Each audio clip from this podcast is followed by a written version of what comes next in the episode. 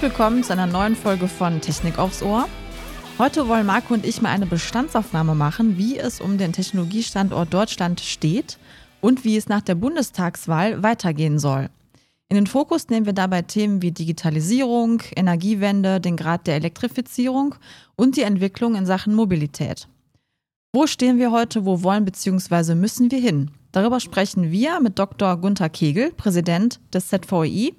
Das ist der Zentralverband Elektrotechnik und Elektronikindustrie e.V. Er vertritt die wirtschaftstechnologie und umweltpolitischen Interessen der mittelständisch geprägten deutschen Elektroindustrie. Unser zweiter Gast ist Dr. Volker Käfer, Präsident des Vereins Deutscher Ingenieure, VDI. Der mit 140.000 Mitgliedern größte Ingenieurverein in Deutschland. Und Herr Käfer sitzt heute auf Rügen und ist uns zugeschaltet. Erstmal herzlich willkommen an beide Herren. Ja, hallo, wir freuen uns. Ja, hallo, schönen guten Tag. Ja, prima, dann wollen wir auch gleich einsteigen. Äh, Herr Dr. Käfer, wie sieht es denn aus mit der Digitalisierung in Deutschland, im europäischen, aber auch im internationalen Vergleich?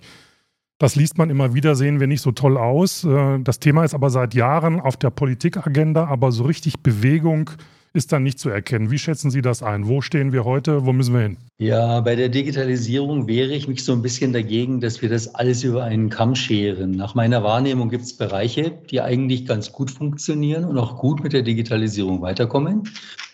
Und es gibt andere Bereiche, wo es schwieriger ist und wo es langsamer geht. Ähm, Ganz allgemein lässt sich wahrscheinlich irgendwie festhalten, dass ähm, Digitalisierung an sich weniger ein technisch oder technologisches Problem ist. Ähm, da sind sicherlich noch etliche Fragen zu klären. Da ist aber vieles im Fortschritt und im Umbruch.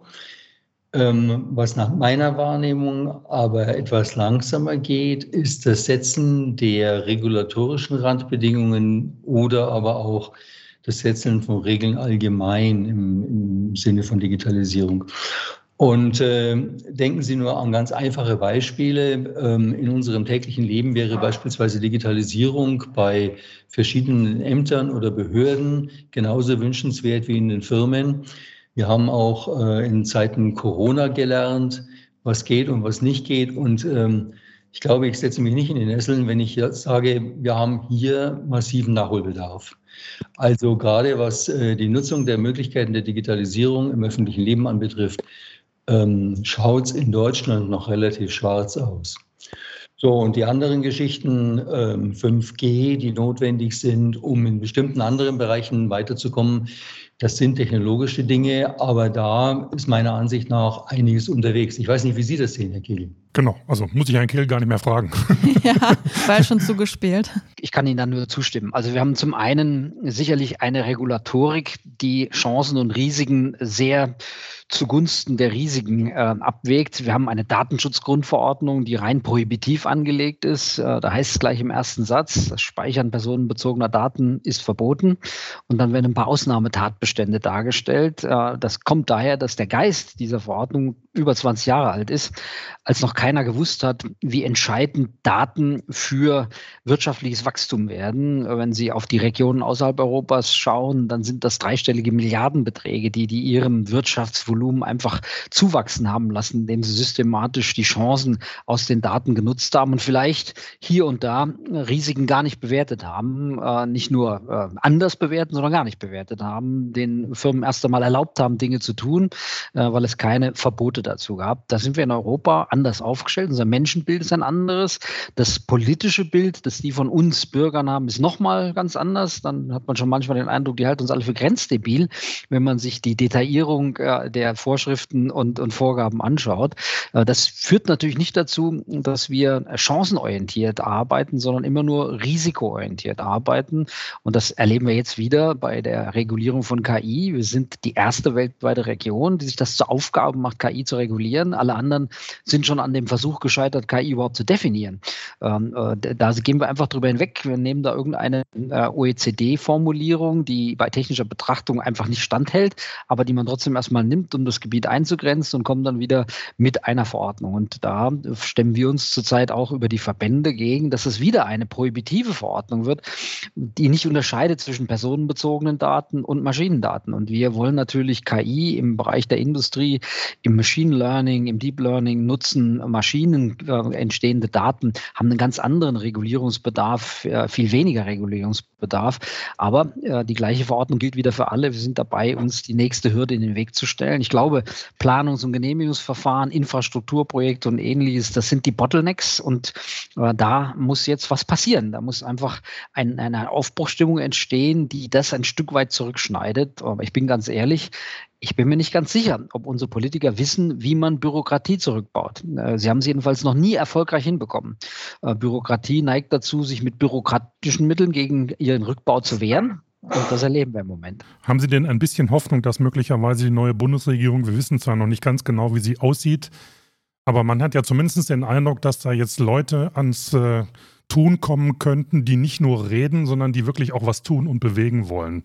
Wie ist denn da Ihre Einschätzung? Also es gibt ja jetzt möglicherweise nur zwei Konstellationen, die da noch im Gespräch sind und die sich dann in irgendeiner Weise umsetzen werden. Aber wie ist denn Ihre Einschätzung dazu? Ich glaube, dass, die, äh, dass der gute Willen für sowas existiert. Ich habe den Eindruck, ähm, dass die beiden, die jetzt im Vorfeld miteinander geredet haben, nämlich die Grünen und die FDP, durchaus den Wunsch haben, ähm, in, auf vielen Gebieten in Deutschland eine Reform anzustoßen. Auch das von Herrn, Kegel gerade zitierte äh, Umdenken und die Aufbruchstimmung als solches ist eigentlich ähm, gewünscht. Also ich glaube nicht, dass es an dem Willen fehlt. Ich glaube aber, dass es ähm, in manchen Teilen schwierig ist, wenn wir nochmal auf die äh, Datensicherheit, auf die Informationssicherheit, auf die Gesetzgebung hier zurückkommen, dann ist die äh, Selbstbestimmung über die einzelnen Daten ein grundgesetzlich verankertes Recht. Und das entsprechend auszugestalten beziehungsweise mit Regeln zu hinterlegen, ist nicht so trivial. Ich sage nicht, dass man das nicht machen könnte. Da lassen sich bestimmt gewisse Wege finden. Aber es ist eben auch nicht so, dass das ähm, schlichtweg mit einer neuen Verordnung getan wäre. Da wird wahrscheinlich mehr erforderlich sein. Aber im Grunde genommen, wir alle wissen, dass das, was wir im Moment vorhaben, ein riesiger Umbau der Gesellschaft ist. Und wir wissen auch, dass das nicht einfach sein wird. Also das wird massive Anforderungen an uns stellen. Nur es hilft nicht, wenn wir jetzt sagen, das ist alles so schwierig und, und nicht weiterkommen. Wir müssen es einfach anpacken und wir müssen Wege finden, ähm, bestimmte Dinge zu realisieren. Bei der Digitalisierung ist es so, aber genauso bei den anderen Technikgebieten, über die wir nachher mit Sicherheit noch reden werden. Energieversorgung, ähm, mobiles, äh, die Mobilität, ähm, die Bereitstellung von mehr Strom, mehr Infrastruktur, bessere Infrastruktur und so weiter und so weiter. Das betrifft eine ganze Reihe von Gebieten. Also Einstellung, glaube ich, ist vorhanden. Leicht wird es nicht. Aber da muss man eben sich Mühe geben und ein bisschen auf gut Deutsch draufhauen. Kegel, wie sehen Sie das? Äh, kräftig draufbauen, ja, das, das ähm, ist so. Und die, die, und die Verbände haben da im Besonderen die Aufgabe, das immer wieder zu artikulieren, weil wir können uns genau nicht mit diesem Status quo äh, zurechtfinden und arrangieren. In diesem äh, bürokratischen Dickicht äh, aus Planungs- und Genehmigungsverfahren, wenn wir kein einziges unserer ehrgeizigen Ziele erreichen. Und äh, Herr Käfer hat es gesagt, es ist eine massive Transformation der Gesellschaft entlang von wenigstens zwei Achsen. Wir haben das äh, Thema Digitalisierung, das ist eine Gesellschaft, gesellschaftlichen Umbau erfordert. Wir wollen, dass die Menschen äh, teilhaben können an einer Datenökonomie in einem Umfang, der dann wirklich auch verhindert, dass beispielsweise Arbeitslosigkeit zunimmt, weil zu viele Jobs aus analogen Industrien verloren gehen und nicht rechtzeitig schnell genug Jobs in digitalen Industrien entstehen. Ähm, wir wollen aber auch die zweite Dimension der Nachhaltigkeit äh, erreichen und das ist ein meiner Meinung nach noch viel gravierender Umbau der Gesellschaft, der dazu notwendig ist. Äh, der ZVI redet dann immer von der All Electric Society, also zunächst mal alles, was wir können, auf elektrische Bedarfsträger umstellen äh, und diesen Strom dann äh, zu 100 Prozent aus erneuerbaren Quellen. Das ist ja die einzige Vision, äh, die wirklich zielführend ist. Natürlich gehört da rein Technologieoffenheit und natürlich ist Wasserstoff eine Speicherform des erneuerbaren Stroms, den darf man nicht vernachlässigen. Aber im Wesen ist es trotzdem, basiert es alles auf erneuerbarem Strom, der Großteil dieser nachhaltigen Energieversorgung. Und ähm, es ist gar nicht vorstellbar, wie wir mit den jetzigen Planungs- und Genehmigungsverfahren, die zum Teil zum Aufstellen von Windkraftanlagen sieben Jahre brauchen, bis 2030 einen entsprechenden Ausbauplan umsetzen sollen. Das heißt, wir müssen dafür auch die regulatorischen Bedingungen schaffen schaffen. Und da ist es wirklich äh, an den Verbänden immer wieder darauf hinzuweisen, dass es nicht geht. Kein Investor ist bereit, in ein Projekt zu investieren, äh, dessen Genehmigungsverfahren sieben Jahre dauern. Das ist völlig unmöglich. Ja, das, das heißt, wir ziehen uns, und das sehen wir immer weiter zurück. Die Ausbauquoten haben ja im äh, letzten Jahr einen traurigen Tiefpunkt erreicht. Und es liegt nicht daran, dass der politische Wille nicht da wäre, aber Politik verstrickt sich zum Teil in ihren eigenen Genehmigungs- und Regulierungsverfahren. Ja, Herr Kegel, noch eine Frage an Sie zum Elektrifizierungsgrad in Deutschland. Wo stehen wir da und wo müssen wir auf jeden Fall noch hinkommen?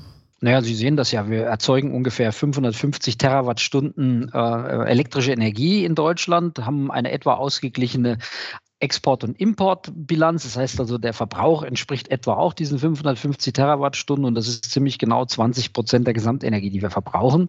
Ähm, 2500 Terawattstunden waren das äh, im vergangenen Jahr. Also 18 Prozent davon erneuerbar und 20 Prozent davon elektrische Energie. Die elektrische Energie ist ziemlich genau zur Hälfte mittlerweile erneuerbar, aber das ist der deutlich kleinere Teil. Wenn wir also mit äh, dem, äh, der Reduktion fossiler Brennstoffe und dem damit verbundenen CO2-Ausstoß Ausstoß ernst machen, dann werden wir, äh, haben wir noch 80 Prozent Ausbaustrecke vor uns. Das ist so. Und der Elektrifizierungsgrad, der ist zwar schon deutlich, aber nehmen Sie den Personenverkehr, da fangen wir ja gerade erst an. Wir sind jetzt bei der eine Million zugelassener Fahrzeuge, äh, bei sage und schreibe 48 Millionen zugelassenen Fahrzeugen nur in Deutschland. Das heißt, da haben wir mal gerade zwei Prozent des Elektrifizierungsziels erreicht. Wir stehen noch ganz am Anfang und es ist deshalb noch sehr lange notwendig, Anreizsysteme zu geben, aber vor allem Infrastruktur auszubauen. Äh, das ist für die Elektromobilität natürlich die Ladeinfrastruktur, aber es ist nur ein Beispiel. Da müssen wir noch an den, an den ganzen Thema, Themenkomplex Gebäude dran, wo wir auch noch etwas hilflos davor stehen. Äh, die Sanierungsquote deutscher Altbestandsgebäude ist ein Prozent im Jahr. Das heißt, wir brauchen noch 100 Jahre, bis wir den ganzen äh, Bestand energetisch saniert haben. Das wird also bis 2050 nicht ausreichen.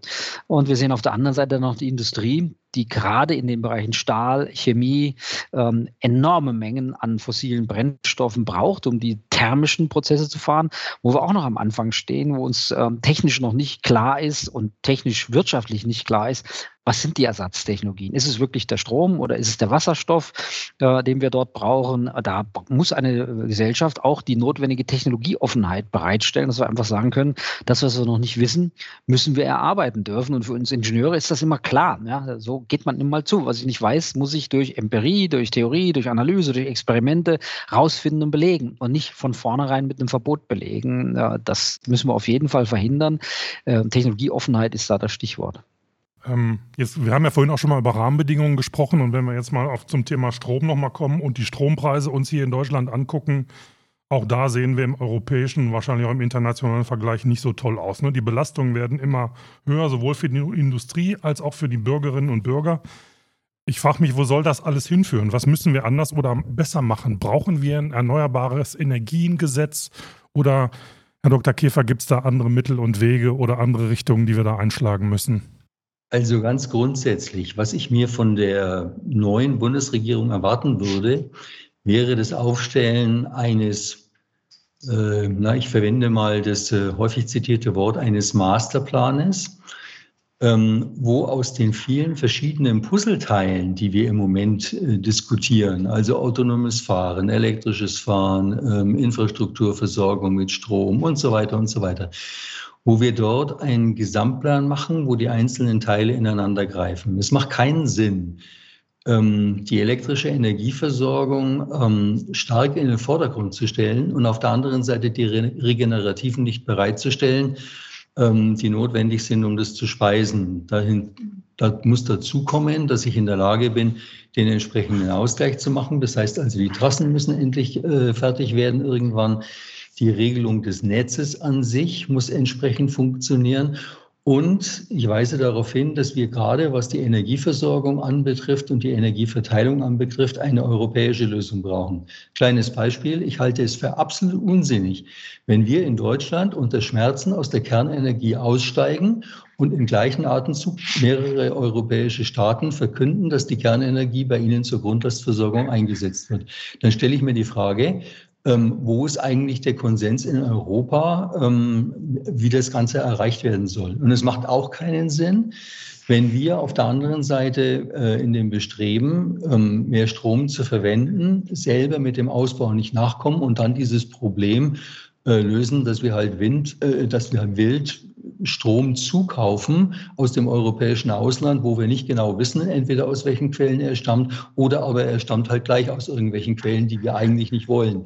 Also das macht alles nur dann Sinn, wenn wir tatsächlich zu einem Masterplan kommen, wo wir sagen, okay, zumindest die grobe Richtung, wie wir insgesamt die Gesellschaft umbauen wollen, ist irgendwo bekannt, man verständigt sich drauf und man ordnet dem die Regelsysteme, die man dazu braucht, also Steuern, ähm, Förderungen und so weiter, auch technologische Entwicklung, Innovationskraft und so weiter. Man ordnet das dann dem Masterplan unter. Und dann können wir auch vernünftig äh, diskutieren, Herr Kegel, äh, wo wir Wasserstoff einsetzen, wo wir Strom einsetzen, äh, wie das mit der Infrastruktur für die Stromversorgung ausschaut, ob wir überhaupt genügend Elemente haben. Äh, nicht zu vergessen, wir reden viel über zirkuläre Wertschöpfung, dass wir am Ende ähm, bei, dem, bei dem Wiederverwenden sozusagen des Materials ebenfalls noch massiv zulegen müssen, weil wir sonst nämlich irgendwann erfahren, dass uns das Kupfer fehlt, um die elektrische Versorgung irgendwie richtig zu machen und so weiter und so weiter. Also es sind eine ganze Reihe von Dingen, die Hand in Hand gehen müssen und wir können es uns nicht mehr leisten, das bruchstückhaft zu betrachten, sondern wir müssen es gesamthaft betrachten. Da bin ich völlig bei Ihnen. Ich bin nur bei dem äh, Wort Masterplan etwas erschrocken. Ich äh, bin nicht der Meinung, dass Politik das leisten kann und soll, Pläne aufzustellen, sondern die müssen sich über ein Zielbild einigen. Das ist das Entscheidende. Äh, gerade die beiden jetzt an den Flügeln befindlichen Parteien, die ja nun offensichtlich den Kanzler oder die Kanzlerin machen werden, äh, die müssen sich einigen. Was ist das Zielbild? Wo soll Europa Europa in 2030 und perspektivisch dann auch in 2040 stehen. Davon hätte ich gerne mal ein klares Zielbild. Maßnahmen zu diesem Zielbild zu kommen, äh, da bin ich bei Politik immer ganz, ganz vorsichtig, weil die neigen dazu, gut gemeinte Masterpläne äh, in Planungsszenarien runterzubrechen, dass sie uns dann nachher noch sagen, wie viel der Liter Milch kosten darf und, und wo wir das von Butter kaufen müssen. Und das halte ich für eine Übergriffigkeit, da tendiert Staat zu und ähm, äh, nicht umsonst äh, haben die jungen Menschen ähm, mit einem überwiegenden Anteil interessanterweise FDP gewählt, weil die diese Überbestimmung einfach satt haben und sagen, sagt uns, was das Ziel der Reise ist, aber sagt uns bitte nicht, wie wir da hinkommen. Das wissen wir dann schon selber besser. Ja, natürlich muss ich Strukturmaßnahmen, äh, aber auch Subventionsmaßnahmen an einem solchen Bild ausrichten und man kann das dann auch Masterplan nennen. Aber wenn es dazu führt, äh, dass Politik und äh, Sie wissen, dass Teile der Grünen dazu neigen, in planwirtschaftlichen Szenarien denken, geht das schief, weil wir müssen die wirkmächtigste Kraft, die wir haben, und das ist nun mal die Marktwirtschaft, die müssen wir in den Dienst der Ökologie, des Klimaschutzes stellen. Es muss also für den Unternehmer sich rechnen, in Klimaschutz zu investieren. Und zwar besser als in alles andere, als in jeden anderen Geschäftszweck. Dann wird automatisch ein, ein Großteil der Unternehmen sich auf den Weg machen, um nicht nur am eigenen Klimaschutz, sondern auch an Innovationen für den Klimaschutz zu machen. Und das ist der entscheidende Punkt. Wie entfessle ich das Wirkpotenzial der Marktwirtschaft im Sinne des Klimaschutzes? Und mhm. da sind eben Regulierung und, und die, die grünen äh, Kanzlerkandidatin Annalena Baerbock hat das ja in einem der Trielle sogar gewagt zu sagen, dass ein Verbot innovationsfördernd wirkt. Ich halte das für eine katastrophale Fehleinschätzung. Ich bin der Meinung, Verbote können immer erst zum Schluss eines technologischen Lebenszyklus kommen, wenn ich längst wirksame, vielleicht sogar effizientere Alternativen habe. Dann kann ich sagen, den alten Kram phase ich jetzt aus durch ein Verbot. Aber solange ich noch keine ernstzunehmende Alternative habe, die wirklich vollständig in einem, äh, ich sag mal, Ökosystem verankert ist, kann ich doch Technologie nicht verbieten und im Ernst meinen, das löst Innovationen aus. Das stimmt einfach nicht, sondern das führt dazu, dass ein Standort wie Deutschland ähm, ja, sogar Innovationen Innovations- und Marktattraktivität deutlich verliert. Also diese, dieser Masterplan war auch ähm, nicht in der Richtung gedacht, dass die Politik ähm, uns vorgibt, wie diese Ziele erreicht werden, sondern dass, wie Sie schon sagten, die Ziele definiert werden und dass die Leitplanken, die gesetzt werden, um diese Ziele zu erreichen, einigermaßen stimmig ineinandergreifen. Ähm, die Förderungen, von denen wir gerade gesprochen haben, die dürfen eben nicht so sein, dass die falschen Dinge gefördert werden. Also ich will Ihnen ein Beispiel nennen. Wenn wir ähm, auf Elektromobilität umsteigen und anfangen, oder damals hat man das eben gemacht, die E-Hybrids oder überhaupt die Hybrids gefördert hat, dann halte ich das für eine kolossale Fehlentwicklung weil ähm, die Leute im Prinzip solche Hybrids nur kaufen, weil sie steuerbegünstigt sind. Und es gibt genügend Automobilhändler, mit, wenn Sie mit denen reden, die bestätigen Ihnen, dass das Ladekabel nach zwei Jahren, wenn das Auto original verpackt wird, original verpackt ist. Also es gibt eine Reihe von Leuten, die im Prinzip einen, einen Hybrid äh, fahren wie einen Benziner, ähm, um die Steuerersparnis mitzunehmen, aber nicht um ähm, irgendwas zur Senkung der, äh, der CO2-Emissionen zu tun. Ähm, genauso bezieht sich darauf, wie ich die CO2-Einsparung rechne bei der ganzen Geschichte, damit ich da zu ähm, entsprechenden Förderungen komme. Also was ich zum Ausdruck bringen möchte, ist, die, die Förderrichtlinien beziehungsweise die Leitplanken, die wir für diesen Umbau der Gesellschaft brauchen, die braucht beides. Die braucht Ziel oder braucht drei Dinge. Die braucht Ziele, die braucht Richtlinien beziehungsweise Leitplanken und die braucht nachher die Innovation zur Umsetzung. Bei der Innovation zur Umsetzung bin ich komplett bei Ihnen. Das ist eine Geschichte, die würde ich der Privatwirtschaft überlassen. Da ist die deutlich besser. Aber Ziele und äh, Leitplanken zu diesen Zielen sind etwas, was die Gesellschaft im Prinzip äh, mitbestimmen muss. Und äh, da braucht man ein Gesamtbild und nicht irgendwelche Bruchstücke. Da kann ich Ihnen natürlich nur zustimmen. Äh, darauf können wir uns einigen. Äh, ein Zielbild, das haben wir in den letzten 16 Jahren vermisst.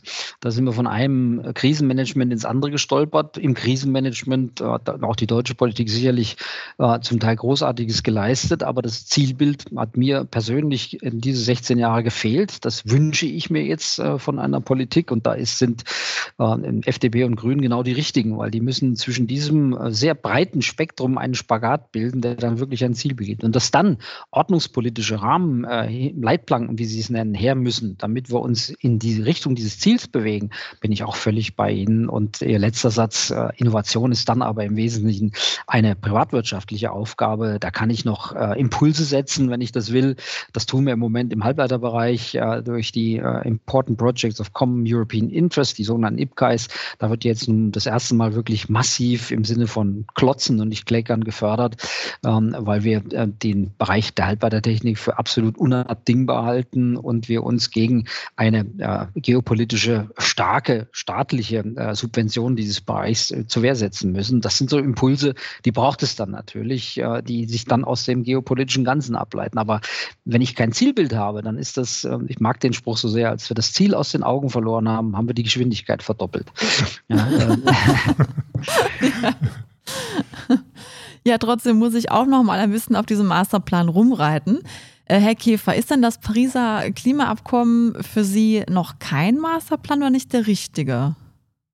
Also Europa. Das, Paris, das Pariser Abkommen ist ja im Prinzip nur eine Verständigung, äh, ich sag mal, einzelner Staaten oder mehrere Staaten, ähm, wie ich ähm, mich der oder dass ich mich der CO2-Freiheit nähern will. Ich drücke es mal bewusst sehr vage aus, weil viel mehr sehe ich nicht dahinter.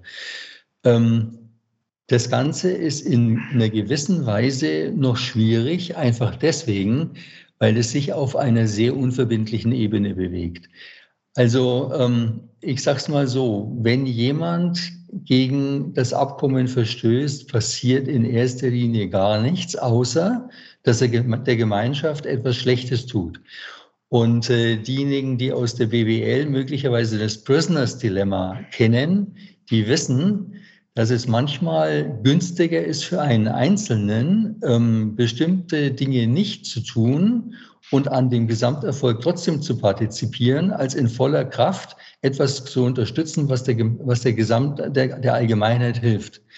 Das ist so ein bisschen das Problem. Das heißt, was ich im Moment emotional noch nicht so ganz glaube, ist, dass wir alle mit demselben Sense of Urgency an demselben Ziel arbeiten. Und wenn wir an, 20, an die CO2-Freiheit, an die angestrebte CO2-Freiheit, nennen wir es mal ganz rund und roh, Mitte der 40er Jahre denken, dann haben wir von heute ab gerechnet knapp 25 Jahre Zeit. Im Mobilitätssektor kann ich mir vorstellen, dass man sogar in der Zeit noch den Austausch hinbekommt. Weil das, was im Moment noch mit Verbrennungsmotoren fährt, wird in den nächsten zehn Jahren ausgetauscht. In den nächsten zehn Jahren können Sie im Grunde Übergangstechnologien noch einsetzen und danach können Sie, wenn das Angebot insgesamt und breitflächig stimmt, können Sie durchtauschen. Das ist zwar schwierig, aber irgendwo noch vorstellbar. Es gibt aber andere Bereiche, wo es deutlich schwieriger vorstellbar ist. Wenn ich ähm, Gebäudetechnik, wenn ich an Städte und, und, und an äh, an die gesamte Infrastruktur denke. Der Herr Kegel hat vorhin gesagt, ähm, ich, wenn ich äh, zwei Prozent des gesamten Bestandes pro Jahr durchtausche, brauche ich 50 Jahre, um durchzutauschen. Das bedeutet, dort darauf zu warten, dass über den Durchtausch entsprechende Veränderung passiert, ist einfach zu langwierig.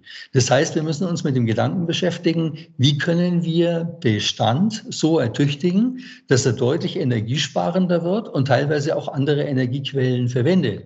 Das bedeutet, das geht, Technologisch gibt es da Möglichkeiten. Das ist aber regulatorisch eine Geschichte, die ist nicht ohne. Also wie man sich dem genau nähert, da habe ich bisher noch keine konkreten Pläne gehört. Ich weiß nicht, wie es Ihnen geht, Herr Kegel, aber die, die, das Bewusstsein, dass hier Handlungsbedarf herrscht, kommt so langsam aber sicher durch. Nur habe ich bisher noch keine Diskussion, die lösungsorientiert gewesen wäre, gehört. Das stimmt. Also gerade für den Gebäudebereich haben wir natürlich im Neubau und im Sanierungsbereich Möglichkeiten, aber die Sanierungsquoten sind viel zu langsam, dass wir den Bestand wirklich schnell genug durchtauschen können. Das heißt, wir müssen hier erst noch Innovationen entwickeln, wie wir diese Bestandsimmobilien, da geht es im Wesentlichen um das Thema Heizen, auch die Elektroverdrahtung bringt da noch ein paar Prozent, dass man eben einfach die Hauselektrik verändert, modernisiert und und und. Aber eigentlich ist es das Thema Heizen, äh, was den großen Verbrauch darstellt im Bereich des Gebäudebestands. Da müssen wir uns was ausdenken, wie wir dieses Heizen äh, mit äh, Geräten äh, erledigen können, ohne dass es entsprechenden CO2-Ausstoß hat. Und selbstverständlich kann man das über Wasserstoff machen. Technisch ist das sicherlich ein lösbares Problem. Ob es ähm, rein ökonomisch sinnvoll und lösbar ist, das zeigt sich dann noch, weil der grüne Wasserstoff und nur der ist ja dann für die Verbrennung geeignet. Alles andere erzeugt ja im Herstellungsprozess mehr CO2 als das Verbrennen von Gas. Ähm, nur der grüne Wasserstoff kann die Lösung sein. Was macht man dann mit denen? Methanisiert man den auf? Reichert man denen dem Erdgas bei? Das sind alles Dinge, die wissen wir, funktionieren. Nur der grüne Wasserstoff erzeugt aus erneuerbarem Strom wird zumindest am Anfang so rar, so teuer sein, dass das ökonomisch kein sinnvolles System gibt. Das heißt, da braucht es dann die massive äh, politische Absicht, dieses Thema auch zu subventionieren, um zumindest in den Anfangsjahren diese kostenseitige Benachteiligung auszugleichen. Wir hatten das ja schon gesagt, äh, CO2 CO2-Verteuerung macht prinzipiell Sinn, weil es etwas, was im Grunde genommen klimaschädlich ist, verteuert. Dafür muss es dann aber eine Entlastung geben auf der Seite dessen, was wir für positiv halten, also Strom aus Erneuerbaren. Das heißt, perspektivisch ist deshalb die Forderung der Verbände oder zumindest des ZVIs immer, schafft doch diese EEG-Umlage ab, dass wir da mal eine klare Bevorzugung haben. Kam übrigens heute Morgen sehr interessant vom Clemens Füst noch der Hinweis, wenn man durch den CO2-Preis äh, Energie verteuert, dann ist das eine Teuerung, die sich auf eine Inflation auswirken wird, und zwar nicht durch eine importierte, sondern durch eine selbsterzeugte. Und das kann man nur ausgleichen, wenn man auf der anderen Seite dann eine Kostenposition verbilligt. Und damit wäre die EEG-Umlage abzuschaffen eben auch ein Ausgleich, der das verhindert, dass durch die CO2-Bepreisung eben ein Teuerungseffekt und damit auch ein inflatorischer Effekt entsteht. Es hat also ganz viele Komponenten, aber es braucht dann wirklich den politischen Willen, das Zielbild, wo wollen wir denn hin? Und dann kann man sagen, gut, bei Erreichung des Ziels mal zehn Jahre bestimmte Dinge auch subventionieren, Ausgleiche dafür zu schaffen und und und. Das widerstrebt vielleicht unserer ortholiberalen Einstellung, aber ist an bestimmten Punkten dann einfach nicht äh, zu verhindern verändern, wenn wir uns dem Ziel nähern wollen. Aber ich bin da völlig bei Herrn Dr. Käfer. Wir sind noch nicht da, dass wir zu allen Bereichen, und da geht es im Wesentlichen vor allem die Themen Gebäude und Industrie, heute schon ökonomisch und ökologisch ausgeglichene Alternativen hätten, von denen wir wüssten, dass sie unsere Wettbewerbsfähigkeit im Vergleich zu denen, die nichts tun, nicht wirklich äh, signifikant verschlechtern. Und, und das Thema, wir haben mit Paris zwar das erste Abkommen völkerrechtlicher Qualität, äh, anders als die vielen Absichtserklärungen, die wir vorher hatten, aber daran hängt noch kein Sanktionsmechanismus. Also wer das äh, Thema nicht erreicht, ja, der hat es halt nicht erreicht und dann können wir vielleicht so ähm, mit einem allgemeinen Blaming und, und Shitstorm und weiß der Teufel was reagieren, aber viel mehr passiert nicht. In der Zeit hat er aber gegebenenfalls volkswirtschaftlich große Vorteile erwirtschaften können, weil seine Industrie durch die fehlenden Auflagen deutlich wettbewerbsfähiger gewesen ist. Und davon haben natürlich gerade die großen CO2-Emittenten, also die chemische Industrie, petrochemische Industrie, Baustoffindustrie, Betonindustrie, Stahlindustrie, die sagen, Leute, äh, wir brauchen das Level Playing Field. Wir müssen mit unserem internationalen Wettbewerb auf Augenhöhe. Es kann nicht sein, dass wir hier, weil wir zwei Prozent des CO2-Aufkommens, dafür steht Deutschland, weil wir die retten wollen und die Chinesen mit 35 Prozent sagen, interessiert uns nicht, machen wir nicht, ist gerade für die Katz. Außer, dass ich die Industrie dann hier im Land zerstöre und abwandern lasse, passiert da nichts. Retten tun wir das Klima nicht. Jetzt kann man sagen, warum strengt sich Deutschland überhaupt an, wenn wir nur zwei Prozent des Klimagases verantworten? Naja, wir haben nur ein Prozent der Weltbevölkerung. Wir brauchen also pro Kopf doppelt so viel wie der Durchschnitt der Welt. Das ist dann schon ein, ein Anreiz zu sagen, naja, also wir müssen mal mindestens auf den Durchschnitt und als technologische Nation müssen wir sogar weit unter dem Durchschnitt liegen. Also wir sollten schon einen intrinsischen Ehrgeiz entwickeln, an diesem Thema zu arbeiten, wenn wir auch wissen, wenn wir das wuppen, hilft das dem Weltklima noch nicht. Selbst die Europäer sind in Summe nur für acht Prozent der Treibhausgase verantwortlich. Selbst das reicht nicht. Wir müssen, und das ist auch eine politische Aufgabe, die zum Zielbild dazugehört. Es reicht nicht, den schwarzen Peter der Industrie zuzuschieben oder dem Gebäudesektor oder dem Verkehrssektor und dem Verbrennungsmotor zu verbieten, wenn wir es nicht schaffen, schaffen, die anderen Weltregionen in das gleiche Zielschema einzuspannen. Wenn wir es nicht schaffen, dass sich Chinesen, Inder, Afrikaner und Amerikaner ebenfalls dazu kommen. Und das ist eine rein politische Aufgabe. Da kann Industrie nun gar nicht helfen zu dem Thema. Ähm, und das muss Politik ganz oben auf die Agenda schreiben. Eine lokale Klimapolitik, die nur Deutschland umfasst, die ist nett, hilft nicht ist, ist völlig irrelevant, äh, was wir da erreichen. Das hilft uns nur, um in unserem Gutmenschen-Sein uns noch ein bisschen wohler zu fühlen, aber faktisch hilft es nicht. Wir müssen Amerikaner, aber viel wichtiger noch Chinesen und Inder, weil das sind die aufstrebenden Nationen, die erst noch Wohlstand erzeugen wollen. Ich meine, dieses Narrativ des Verzichts, das funktioniert in Bullabü, mag sein, aber nicht in Afrika, weil dem Afrikaner können sie nicht erklären, dass er auf was verzichten will, weil der sagt, ich habe ja noch gar nichts, ich will ja erst noch Auto fahren, ich brauche erst noch einen Kühlschrank, eine Waschmaschine, ähm, äh, das will ich alles erreichen. Und wenn ich das mal habe, dann kannst du mit mir wieder über Verzicht reden. Das ist eine sehr hochnäsig europäische Einstellung, weil wir im Überfluss leben, dass wir sagen, ja, der Verzicht ist die Lösung. Ist er nicht. Für die Menschheit ist nur die Innovation die Lösung. Wir müssen weiter Wohlstand generieren, Konsum erzeugen, ohne das Klima zu ruinieren. Und das ist nur über Innovation zu lösen, nicht anders. Und das ist, glaube ich, bei vielen immer noch nicht endgültig angekommen. Die, die Lösung liegt nicht im Verzicht, auch wenn wir sagen, ja, wir verwöhnten Europäer können sogar ohne dramatischen Einschnitt unseres Wohlstandes ein bisschen verzichten. Ich weiß nicht, ob es wirklich sinnvoll ist, dass jemand für 9,90 Euro äh, von Frankfurt-Hahn nach äh, äh, Mailand fliegt, um dort einen Tag Shopping zu machen bis die Kreditkarte glüht und am Abend wieder zurückzufliegen. Ob das wirklich. Ähm, äh, Klingt schon schön erstmal, aber es ist nicht so Ja, gut. aber wenn man das einschränken würde, ist das wirklich etwas, was unseren Wohlstand, unser Wohlbefinden reduziert oder ist es einfach nur, weil es halt geht, machen wir es und dann wird es auch schnell schick. Also da äh, finde ich, die, die Verzichtsdiskussionen können an solchen Punkten ansetzen. Da habe ich kein Problem mit. Nur auch das sind solche Peanuts, die bewegen nichts. Es geht nicht über den Verzicht, es geht nur über die Innovation. Und das ist bei vielen auch der NGOs noch nicht angekommen, ne?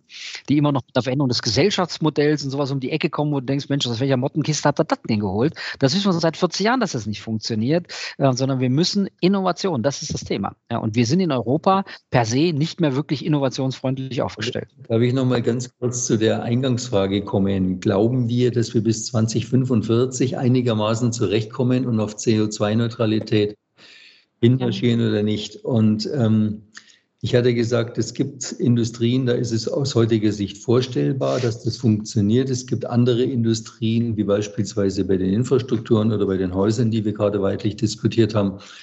Da sehen wir es als problematisch. Es gibt einen anderen großen Bereich, gerade in der Industrie, da halte ich es für ausgesprochen problematisch, nämlich überall dort, wo riesenhafte Investitionen getätigt werden oder worden sind die teilweise eben auch über 50 Jahre verwendet werden und die man im Grunde genommen, wenn man dieses Ziel verfolgen möchte und es funktioniert nicht, entweder per Sonderabschreibung ausgebucht werden müssen und dann stellt man etwas Neues hin, wobei man sich die Frage stellen muss, wo kommt das Geld dafür her? Oder aber man, man rüstet nach und verändert. Ich will ein Beispiel nennen, weil es vorhin auch gerade angeklungen ist. In der Stahlindustrie beispielsweise ähm, gibt es da meiner Ansicht nach noch riesengroße Probleme. Und zwar aus folgendem Grund. Stahl kann man aus heutiger Sicht im Grunde in zwei, äh, äh, auf zwei Wegen herstellen. Entweder aus abgebautem Eisenerz ähm, sehr energieaufwendig, sehr umweltschädlich oder aber durch Elektrostahl, also Einschmelzen von Stahlschrott, deutlich umweltfreundlicher und besser, aber ebenfalls noch sehr energieaufwendig. Und ähm, jetzt sind zwei Dinge zu beantworten. Wo kommt in Zukunft die Energie für so etwas her? Ähm, und zwar mit Sicherheit, wo kommt sie her? Und zum Zweiten, wie kriege ich das Verfahren möglichst so umgestellt, damit es einigermaßen insgesamt einigermaßen umwelttechnisch verantwortbar ist? Also Stichwort, ähm, kann ich möglicherweise Wasserstoff zu einem gewissen Teil einsetzen? Ähm, kann ich regener regenerativ in einer bestimmten Art und Weise puffern und so weiter und so weiter? Und bei der Stahlindustrie ist das große Problem, dass das Geschäft in jedem Fall international ist. Das heißt also, Stahl kommt, geht von Deutschland hinaus nach Europa und in die Welt und umgekehrt genauso. Stahl kommt aus der Welt nach Europa, nach Deutschland. Und die, und die Wettbewerbsfähigkeit hier, hierzulande, ist ein wesentlicher Punkt. Und am Ende haben wir nichts davon, wenn wir im Prinzip Klima dadurch schonen, dass wir den Stahl und die Stahlproduktion in Deutschland dermaßen unproduktiv machen, also dermaßen teuer machen, dass sie eingeht dann verlieren wir am Ende ein strategisches Wirtschaftsgut. Wir produzieren auch kein CO2 mehr, ist auch richtig. Aber wir sind auch in, eine, in einem wichtigen Aspekt abhängig geworden. Und das ist genau der Punkt, der heute ebenfalls ungelöst ist, wo man also sich Gedanken darüber machen muss, was ist eigentlich das Regelsystem? Wie soll es wie soll's in Zukunft funktionieren? Wie kriege ich das hin, dass ich die Wettbewerbsfähigkeit auf der einen Seite nicht verliere und auf der anderen Seite aber auch nicht strategisch wichtige Industrien in Deutschland bleiben. Also das ist so eine dieser Fragestellungen, wo ich sage, na gut, Zielrichtung haben wir, CO2 wollen wir raus bis Mitte der 40er Jahre, wo aber auch bis heute nicht klar ist, wie sehen die Leitplanken aus, wie kann das funktionieren. So, und wenn man das alles mal zusammenfasst, da gibt es Bereiche, wo ich sage, ja, wird funktionieren. Es gibt andere Bereiche, da habe ich zum heutigen Zeitpunkt große Zweifel. Nur, das hilft ja nicht, wir müssen irgendwas tun. Ne? Das ist sicherlich so, aber das Beispiel, was Sie für die Stahlindustrie aufgegriffen haben, da hat Politik ja eine ganz schnelle Antwort drauf. Das sind die Carbon Border Adjustment Tax. Also alles, was über die Grenze reinkommt, wird mit einer CO2-Steuer belegt und alles, was über die Grenze wieder raus will, wird mit einem entsprechenden äh, Benefit subventioniert, damit man im Ausland äh, wettbewerbsfähig ist. Äh, so stellt sich Politik das vor. Äh, und äh, man kann schon bei den einfachsten Überlegungen sehen, dass es nicht funktioniert. Ähm, ich mache mal ein Beispiel. Das sind wir Elektroindustrie. Wir kaufen von von roundabout zweieinhalbtausend Lieferanten 80.000 verschiedene Rohwarenartikel ein. Äh, und dann muss ich für jeden dieser Rohwarenartikel, die zum Teil aus sieben verschiedenen Ländern in ihrer Wertschöpfungsstufe kommen, das ist bei Elektronikkomponenten nun mal so, muss ich dann gucken, welchen Carbon Footprint hat denn dieses Produkt? Und das muss ich möglichst auch noch äh, datenbanktechnisch nachweisen können, weil ich natürlich dann kontrolliert werde und und und. Gerade für die kleinteilige Elektroindustrie ist das ein absolute Horrorvision. Das geht gar nicht. Aber man kann es selbst, also.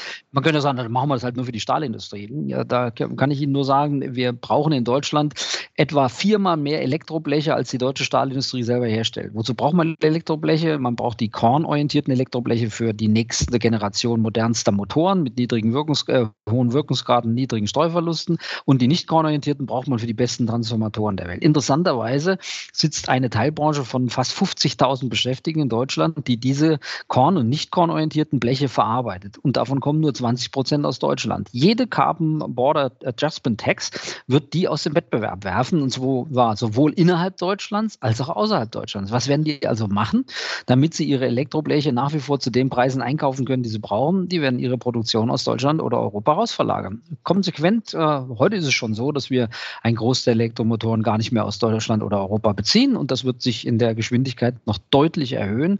Äh, und das heißt, diese Carbon Border Adjustment Tax, das ist so eine, eine regulatorische Idee, äh, die da in, äh, bei den Europäern geboren ist, von denen ich gleich sagen kann, die mittelständisch geprägte deutsche Industrie, für die wird das ein Albtraum, wenn das passiert. Das, das darf mhm. so, was darf als Gedankengut gar nicht entstehen. Es ist politische Aufgabe, ein Level Playing Field zu erreichen. Das geht nur über Verhandlungen, Verhandlungen, Verhandlungen. Seien sie noch so zäh.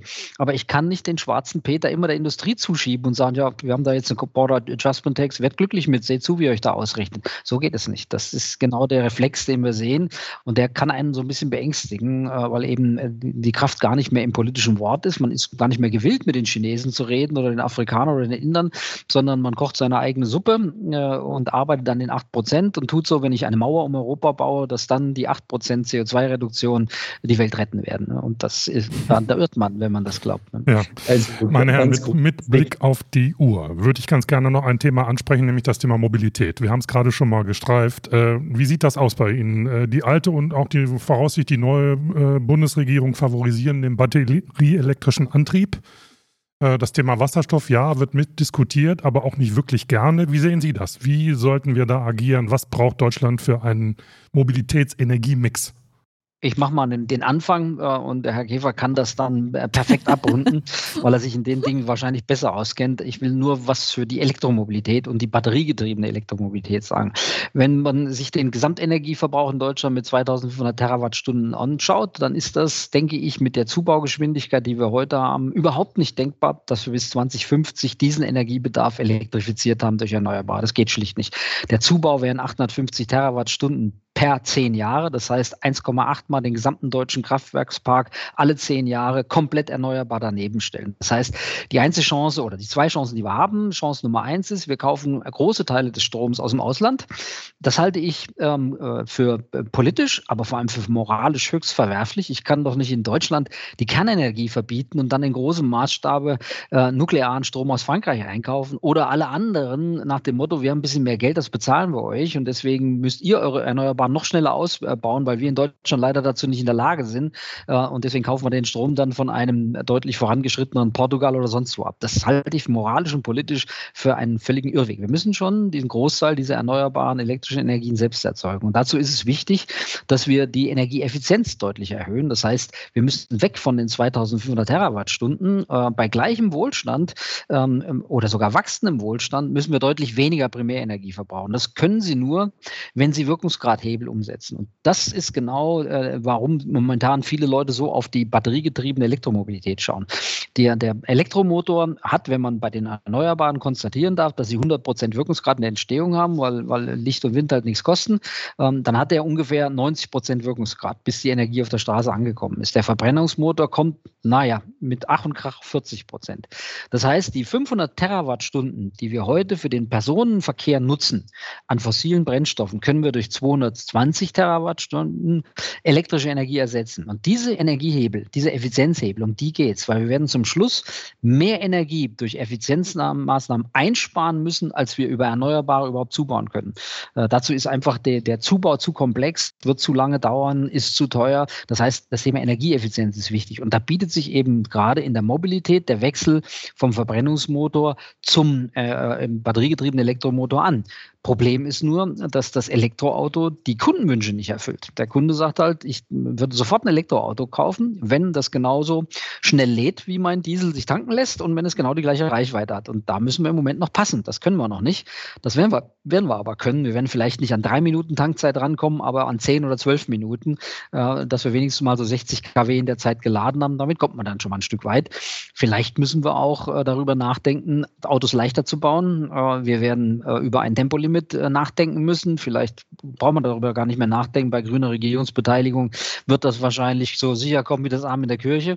Ja, das sind alles Dinge, die zur Energieeffizienz beitragen. Und das ist der große Hebel vom Verbrennungsmotor zum Elektromotor. Und deswegen sagt einer dies, äh, ich kann mir gar nichts anderes vorstellen, weil der Weg über den synthetischen Brennstoff, der ja CO2-neutral verbrannt werden könnte, ja, da weist der Herr Heusken vom VDMA mir darauf hin, ihr hackt immer auf dem Verbrennungsmotor rum. Das ist doch gar nicht das Problem. Das Problem sind die fossilen Brennstoffe. Wenn wir einen synthetischen Brennstoff hätten, der genauso viel CO2 erzeugt, wie er bei der Herstellung bindet, ist doch alles gut. Ja, aber der muss natürlich auch das Thema der Energieeffizienz lösen. Das heißt, ich muss dann weniger Primärenergie einsetzen. Und das ist beim synthetischen Kraftstoff im Moment nicht erkennbar, wie wir das erreichen sollen. Also diesen Effizienzsprung, den gewaltigen, den wir in der Mobilität erreichen könnten durch Elektromobilität, den erreichen wir wirklich nur batterieelektrisch, im Moment zumindest. Und deswegen müssen wir gucken, dass wir dort äh, technologieoffen forschen und entwickeln. Brennstoffzelle ist ein Thema, äh, Wasserstoffdirektverbrennung, Wasserstoff in synthetische Kraftstoffe, weil das heißt ja nicht nur, weil wir im Moment noch nicht wissen, wie es geht, dass es wirklich nicht geht. Vielleicht gelingt es irgendwann, äh, zu vergleichbaren Effizienzsprüngen auch solche Dinge zu machen. Solange wir das aber nicht haben, äh, bleibt erstmal nur der Ausbau der batteriegetriebenen Elektromobilität. Das ist jedenfalls die, die Quintessenz, die wahrscheinlich VW da gezogen hat. Deswegen ist der Herr Dies da ein klarer Befürworter. Die anderen sind noch nicht so radikal positioniert. Ja. Dass das Ganze äh, natürlich irrwitzig wird, wenn man dann Plug-in-Hybride hat, die gar keine Elektroladung brauchen, liegt natürlich auch an den Early Movers, die dann sehr schnell gesagt haben, lieber Außendienstler, du darfst jetzt als Flottenfahrzeug auch einen Plug-in-Hybrid kaufen. Hat er gesagt, mache ich gerne, halt der Steuersatz, machen wir natürlich so gerne mit. Ja, dann hat man auch gesagt, ja, aber den Sprit bezahlen wir dir, den Strom musst du selber bezahlen. Dreimal darfst du raten, was der Außendienstler dann macht. Ja, ja, der wird dann nicht laden. Klar, ne? ja. Und Herr Dr. Käfer die Ladeinfrastruktur noch nicht hatten, auch ja. die häusliche Ladeinfrastruktur noch nicht hatten. Das bauen wir jetzt im Moment alles auf. Ja. Also ich teile mit dem Herrn Kegel ähm, das Primat der Einsparung. Ich glaube, dass das der richtige Weg ist. Übrigens, Herr Kegel, ich sehe das nicht nur bei, bei den Antrieben so, ich sehe das auch im Haushalt so. Also wenn Sie an Heizen denken, an Stromverbrauch. Äh, ich äh, bringe mal ein kleines persönliches Beispiel. Ich habe vor kurzem angefangen, meinen Energieverbrauch in, in meinem Haus in Erlangen zu flöhen. Und äh, da fallen einem Dinge auf, die einem sonst nicht auffallen würden. Also Sie entdecken Verbraucher, ähm, die sehr viel Strom ziehen, an die Sie überhaupt nicht denken, weil sie nämlich über 24 Stunden hinweg laufen. Wenn Sie irgendwo einen alten Kühlschrank oder eine alte Gefrierkombination im Keller laufen haben, wundern Sie sich, dass Sie eine Baseload haben, täglich von zweieinhalb bis drei Kilowattstunden allein schon daher. Und wenn Sie das hochmultiplizieren, dann sind Sie leicht mal mit 1000 Kilowattstunden dabei, die halt in Ihrer Stromrechnung, aber eben nicht nur in Ihrer Stromrechnung einen Ausschlag geben. Und genauso ist es in anderen Bereichen, wo man möglicherweise schlichtweg durch eine kritische Sichtung feststellt, dass man Energie, Wasser, Gas, sonst irgendwas verschwendet. Und das einzusparen ist normalerweise oder in vielen Fällen eine Frage der Gewohnheits- oder der Verhaltensänderung. Da müssen Sie noch gar nicht mal so viel investieren. Da müssen Sie bestimmte Dinge einfach nur anders machen. Und mir ist immer vor Augen, dass vor fast zwei Jahrzehnten mal jemand nachgerechnet hat, allein über die Standby-Leistung der deutschen Haushalte brauchen wir den Strom von zwei Kernkraftwerken. Man muss sich das mal vorstellen. Allein, dass wir den Fernseher zwar aushaben, aber dass dieses blöde Lichtchen da leuchtet, das ist heute vielleicht noch besser geworden, aber damals war es jedenfalls eine Katastrophe und ich bin überzeugt davon, dass wir sowas auch haben. Also wir kommen gar nicht umhin, sowas zu nutzen. Primär, Priorität Nummer eins, mache ich einen dicken Haken dran. Bei den anderen Geschichten, bei den Batterien steuere ich bei, dass wir im VDI letzthin eine Untersuchung gemacht haben, wie die Batterie kritisch beäugt, und zwar solange Batterien in Südostasien mit Kohlestrom hergestellt werden. Damit erzeugen wir nämlich einen CO2-Footprint, in der Herstellung des Autos, der bereits so groß ist, dass die äh, Fahrzeuge zu einem späteren Zeitpunkt durch, den Null durch die Null-CO2-Emission äh, nicht wieder aufholen können. Das bedeutet, ähm, es kommt sehr wohl massiv darauf an, wie solche Batterien gebaut, hergestellt werden und wo sie hergestellt werden. Und dann sind wir wieder bei dem, was wir vorhin diskutiert haben, solange die Chinesen nicht mitmachen, und solange die Chinesen mit billigen Kohlestrom Batterien produzieren und solange diese billigen Batterien bei uns gekauft und in Fahrzeuge eingesetzt werden, tun wir der Umwelt einen Bärendienst. Ja, also das muss man ganz deutlich so sagen. Nicht jeder, der ein Elektrofahrzeug kauft, ähm, tut der Umwelt, jedenfalls nicht, wenn man die Circular Economy betrachtet, spontan und sofort was Gutes. Dazu gehören noch ein paar andere Randbedingungen. Und das Dritte, Worauf ich gerne nochmal hinweisen würde bei der Mobilität, bei der Elektromobilität, ist Folgendes. Es werden teilweise auch Beschlüsse getroffen, ich behaupte einfach mal, ohne zu wissen oder zu, mit zu wenig Wissen darum, was die hervorrufen. Sie können als deutscher Normalbürger einen Ladeanschluss für Ihr Elektrofahrzeug verlangen mit 11 kW.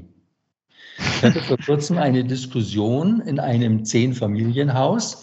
Das würde bedeuten, ähm, dass man eine Anschlussleistung von 110 kW braucht, wenn alle gleichzeitig mit voller Leistung laden würden. Das übersteigt die Hausleistung, die Anschlussleistung des Hauses um ein Vielfaches. Das ist nicht möglich. Kommt als nächstes ähm, der Vorschlag, man nehme doch eine smarte Wallbox und die verteilt dann um. Da wird eben nicht mehr mit 11 kW geladen, sondern mit weniger geladen, je nachdem, wie viel Strom ich im Haus brauche und wie viel jetzt gerade dranhängen.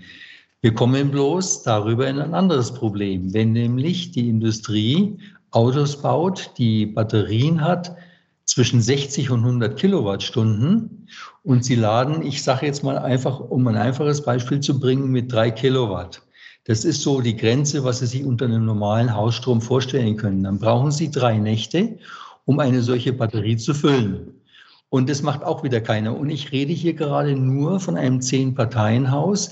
Ich wage gar nicht mehr vorzustellen, was passiert, wenn, an, wenn es anfängt, tatsächlich zu einer Massenbewegung zu werden, zu werden und äh, Plattenbauten in Berlin mit 30 oder 40 Prozent Elektroautos bestückt sind, in Anführungszeichen, und die über Nacht geladen werden müssen.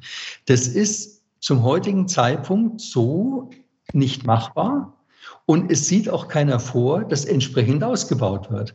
Ja, und ja. Ich, bin der, ich bin der festen Überzeugung, solange bloß ein paar Teslas auf Deutschlands Straßen fahren, kann ich das machen.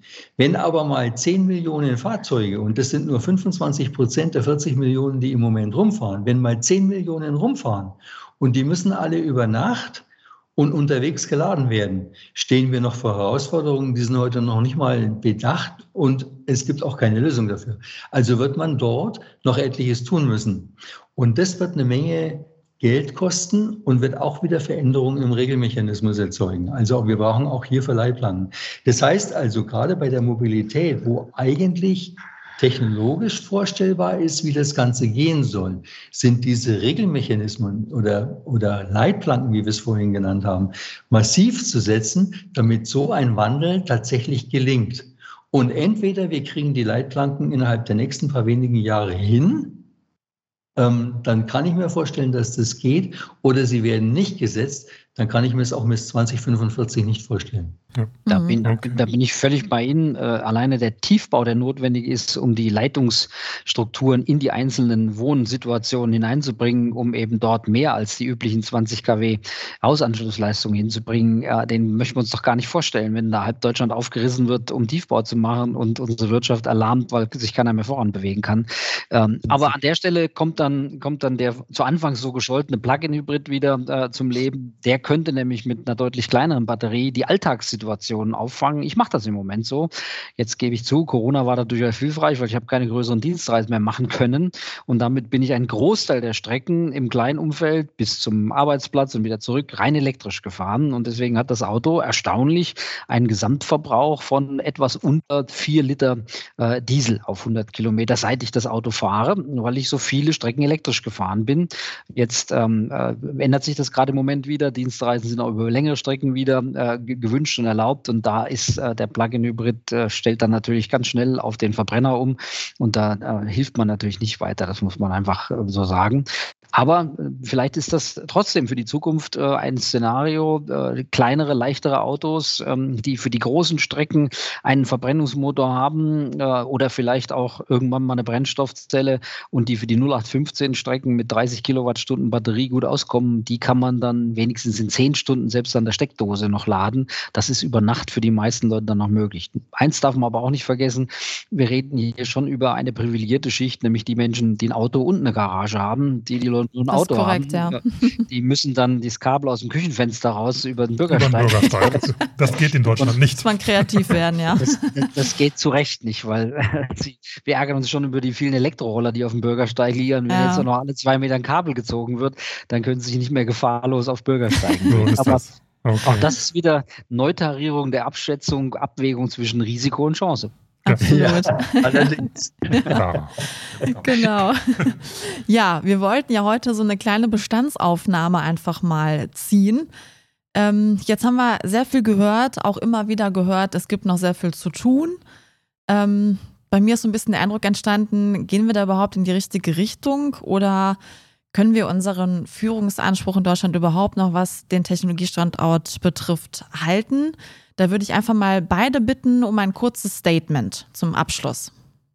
Ja, vielleicht äh, nutze ich mal die Gelegenheit. Also ich glaube, dass wir äh, die CO2-Freiheit anstreben müssen. Und äh, ich halte auch für 2045 für das richtige Ziel. Ähm, da gibt es eigentlich kein Vertun und wir sollten die Diskussion darüber auch endgültig lassen. Damit erzeugen wir oder benötigen wir nur Energie, um diese Diskussion immer wieder zu führen. Ich würde das einfach mal als gegeben annehmen und sagen, 2045 wollen wir CO2-frei sein. Gut, das ist unser Ziel. So, als nächstes brauchen wir, wie, ich, äh, wie wir vorhin schon diskutiert haben, wir brauchen Leitplanken, wir brauchen Rahmenbedingungen, die es ermöglichen, dieses Ziel sinnvoll zu erreichen. Und dann glaube ich, dass die Industrie ähm, auch ähm, der entsprechendes tut und vor allem, wo mir nicht bange ist, ist, dass die entsprechende Innovation kommt. Also ich sehe diese CO2-Freiheit 2045 eher als ein systemtechnisch bedingtes Problem, als ein, ein technisches Problem am Ende. Und dieser Umbau der Gesellschaft ist die größte Herausforderung, die mir bislang in meinem Leben passiert ist, wahrscheinlich allen anderen auch. Ähm, und äh, da haben wir echt was zu tun. Aber es hilft nichts, spucken wir in die Hände. Okay. Los geht's, ja. ja okay. Also ich glaube, ein vereinfachtes Zukunftsbild ist doch sicherlich, dass Gesellschaft wie Wirtschaft äh, drei Dinge gleichzeitig äh, werden muss, nämlich digital, elektrisch und nachhaltig.